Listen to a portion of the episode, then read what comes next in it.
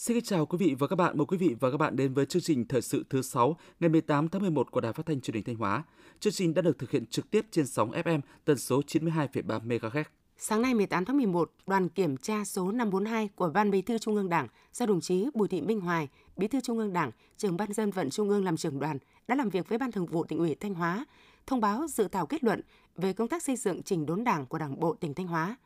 Phát biểu tại hội nghị, thay mặt Ban Thường vụ tỉnh ủy Thanh Hóa, đồng chí Bí thư tỉnh ủy Đỗ Trọng Hưng nghiêm túc tiếp thu các ý kiến chỉ đạo của đồng chí Bí thư Trung ương Đảng, đồng thời nêu rõ công tác kiểm tra đã chỉ ra các ưu điểm, những thành tích, kết quả và các bài học kinh nghiệm quý trong công tác lãnh đạo, chỉ đạo của Ban Thường vụ tỉnh ủy cũng như các cấp ủy Đảng trong tỉnh để tiếp tục phát huy. Những tồn tại hạn chế và nguyên nhân, nhất là những nguyên nhân chủ quan sẽ được Ban Thường vụ tỉnh ủy Thanh Hóa nghiêm túc tiếp thu và nhận diện từng tồn tại, hạn chế để quyết tâm khắc phục bằng được trong thời gian tới. Đồng chí Bí thư tỉnh ủy Đỗ Trọng Hưng cũng khẳng định nhiệm vụ còn lại của năm 2022 và những năm tiếp theo đang còn rất lớn, rất nặng nề. Nhưng với tinh thần đoàn kết, quyết tâm cao, nỗ lực lớn, hành động quyết liệt hiệu quả, Ban Thường vụ tỉnh ủy Thanh Hóa sẽ tiếp tục đoàn kết, thống nhất, nỗ lực vượt qua mọi khó khăn, hoàn thành thắng lợi các mục tiêu nhiệm vụ, xứng đáng với sự quan tâm lãnh đạo chỉ đạo của Trung ương, đáp ứng sự mong mỏi của Đảng bộ và các tầng lớp nhân dân trong tỉnh. Sáng nay, đồng chí Lại Thế Nguyên, Phó Bí thư Thường trực tỉnh ủy, Trường đoàn đại biểu Quốc hội tỉnh đã đến chúc mừng Mặt trận Tổ quốc Việt Nam tỉnh Thanh Hóa nhân kỷ niệm 92 năm ngày truyền thống Mặt trận Tổ quốc Việt Nam. Đồng chí Phó Bí thư Thường trực mong muốn với truyền thống tốt đẹp trong 92 năm qua, Mặt trận Tổ quốc các cấp sẽ tiếp tục phát huy vai trò là của tổ chức tập hợp đoàn kết rộng rãi nhân dân, phát huy quyền làm chủ của nhân dân dưới sự lãnh đạo của Đảng và Nhà nước để xây dựng quê hương Thanh Hóa ngày càng giàu đẹp văn minh. Cùng với đó, Mặt trận Tổ quốc tiếp tục làm tốt công tác tuyên truyền vận động nhân dân phát huy quyền làm chủ, thực hiện đường lối chủ trương chính sách của Đảng, nghiêm chỉnh thi hành hiến pháp và pháp luật, giám sát hoạt động của cơ quan nhà nước, đại biểu dân cử và cán bộ công chức nhà nước, tập hợp ý kiến kiến nghị của nhân dân để phản ánh kiến nghị với Đảng và nhà nước, tham gia xây dựng và củng cố chính quyền nhân dân cùng nhà nước chăm lo bảo vệ quyền và lợi ích chính đáng của nhân dân. Chiều ngày 17 tháng 11, đồng chí Phạm Thị Thanh Tùy, Ủy viên Ban Thường vụ, Trưởng ban dân vận tỉnh ủy, Chủ tịch Ủy ban Mặt trận Tổ quốc tỉnh đã dự và chung vui ngày hội đại đoàn kết toàn dân tộc cùng nhân dân khu dân cư thôn Hùng Sơn, xã Tượng Văn, huyện Nông Cống. Phát biểu tại ngày hội, đồng chí trưởng ban dân vận tỉnh ủy, Chủ tịch Ủy ban Mặt trận Tổ quốc tỉnh Phạm Thị Thanh Thủy ghi nhận, biểu dương những kết quả mà thôn Hùng Sơn đã đạt được trong thời gian qua. Nhân dịp này, đồng chí trưởng ban dân vận tỉnh ủy, Chủ tịch Ủy ban Mặt trận Tổ quốc tỉnh Phạm Thị Thanh Thủy đã tặng quà cho 10 gia đình có hoàn cảnh khó khăn của thôn Hùng Sơn, trao 50 triệu đồng hỗ trợ làm nhà đại đoàn kết cho một hộ gia đình khó khăn về nhà ở. Huyện Nông Cống cũng có nhiều phần quà trao tặng cho thôn Hùng Sơn. Đến thời điểm hiện tại, Thanh Hóa đã thu hút được 212 dự án thuộc lĩnh vực nông nghiệp với tổng vốn đầu tư gần 36.000 tỷ đồng, trong đó có 7 dự án có vốn đầu tư nước ngoài với tổng mức đầu tư gần 3.900 tỷ đồng. Tỉnh Thanh Hóa phân đầu đến năm 2025 cơ bản hoàn thành được nền sản xuất nông nghiệp hàng hóa lớn công nghệ cao, một số sản phẩm có lợi thế xây dựng được thương hiệu mạnh. Được triển khai từ năm 2017 đến nay, 100% tổ chức đoàn trên địa bàn tỉnh Thanh Hóa đã đăng ký tham gia cuộc vận động vì đàn em thân yêu với phương châm không để bất cứ trẻ em nào bị bỏ lại phía sau. Năm năm qua, tỉnh đoàn Thanh Hóa đã phối hợp với các ngành chức năng và các địa phương tổ chức nhiều hoạt động chăm sóc bảo vệ trẻ em như trao học bổng, thăm hỏi tặng quà, cấp bảo hiểm y tế, miễn giảm học phí, hỗ trợ mua sách vở, đồ dùng học tập. Riêng năm 2022 đã có trên 100.000 trẻ em được các cấp bộ đoàn, hội hỗ trợ, gần 5.000 suất học bổng được trao cho học sinh có hoàn cảnh khó khăn, xây mới 63 điểm vui chơi dành cho thanh thiếu nhi, tổ chức 559 hoạt động trải nghiệm cho trên 15.000 trẻ em trên địa bàn toàn tỉnh.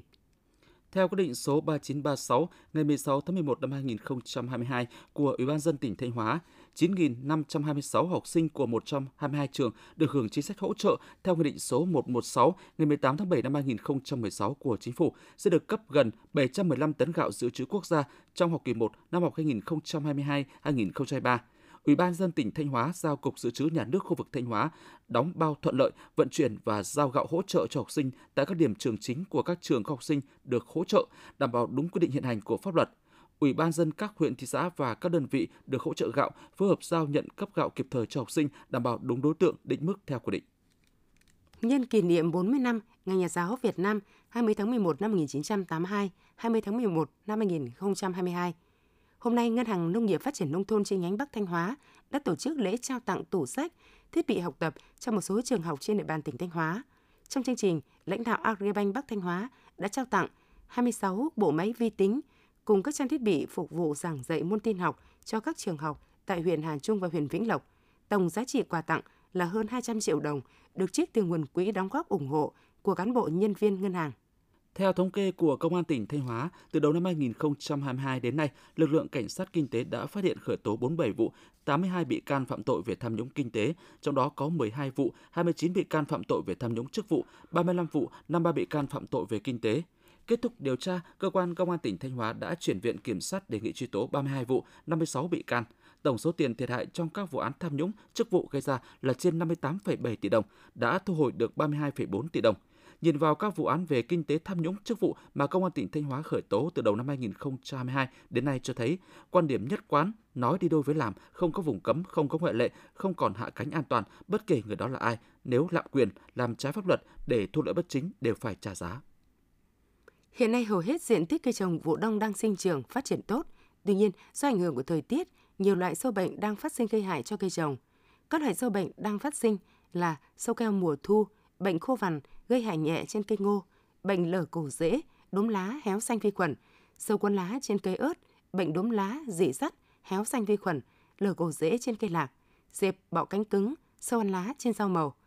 Ngành nông nghiệp đang chỉ đạo các địa phương hướng dẫn nông dân chăm sóc đúng yêu cầu kỹ thuật đối với từng loại cây, đồng thời tuyên truyền, khuyến cáo bà con kiểm tra đồng ruộng thường xuyên, phát hiện sớm và chính xác các đối tượng sâu bệnh để có biện pháp phòng trừ hiệu quả. Tiếp theo là phần tin trong nước. Từ năm 2023, thành phố Hồ Chí Minh sẽ khám sức khỏe định kỳ hàng năm cho người dân. Thông tin được đưa ra trong cuộc họp do Ban Y tế cơ sở, Y tế dự phòng trên địa bàn thành phố. Năm 2023, ưu tiên khám đầu tiên cho nhóm người từ 60 tuổi trở lên, mục đích là đảm bảo mỗi người dân thành phố Hồ Chí Minh đều được khám sức khỏe định kỳ, kịp thời phát hiện và quản lý điều trị các bệnh không lây nhiễm, lập hồ sơ sức khỏe điện tử, từ đó xác định được mô hình bệnh tật, chủ động can thiệp sớm, giúp tăng hiệu quả, giảm chi phí điều trị, góp phần nâng cao chất lượng cuộc sống cho người dân. Số nam giới mắc ung thư tuyến tiền liệt ngày càng tăng. Đáng lo ngại, gần 90% phát hiện ở giai đoạn muộn. Trong khi căn bệnh này nếu phát hiện sớm có thể chữa khỏi hoàn toàn. Phần lớn đều phát hiện bệnh khi đã có di căn hạch, thậm chí di căn xương, khối u xâm lấn các tổ chức xung quanh, gây đau, rối loạn tiểu tiện. Vì vậy với nam giới trên 50 tuổi hoặc trên 45 tuổi, nếu tiền sử gia đình có người mắc ung thư thì việc khám sàng lọc đặc biệt quan trọng.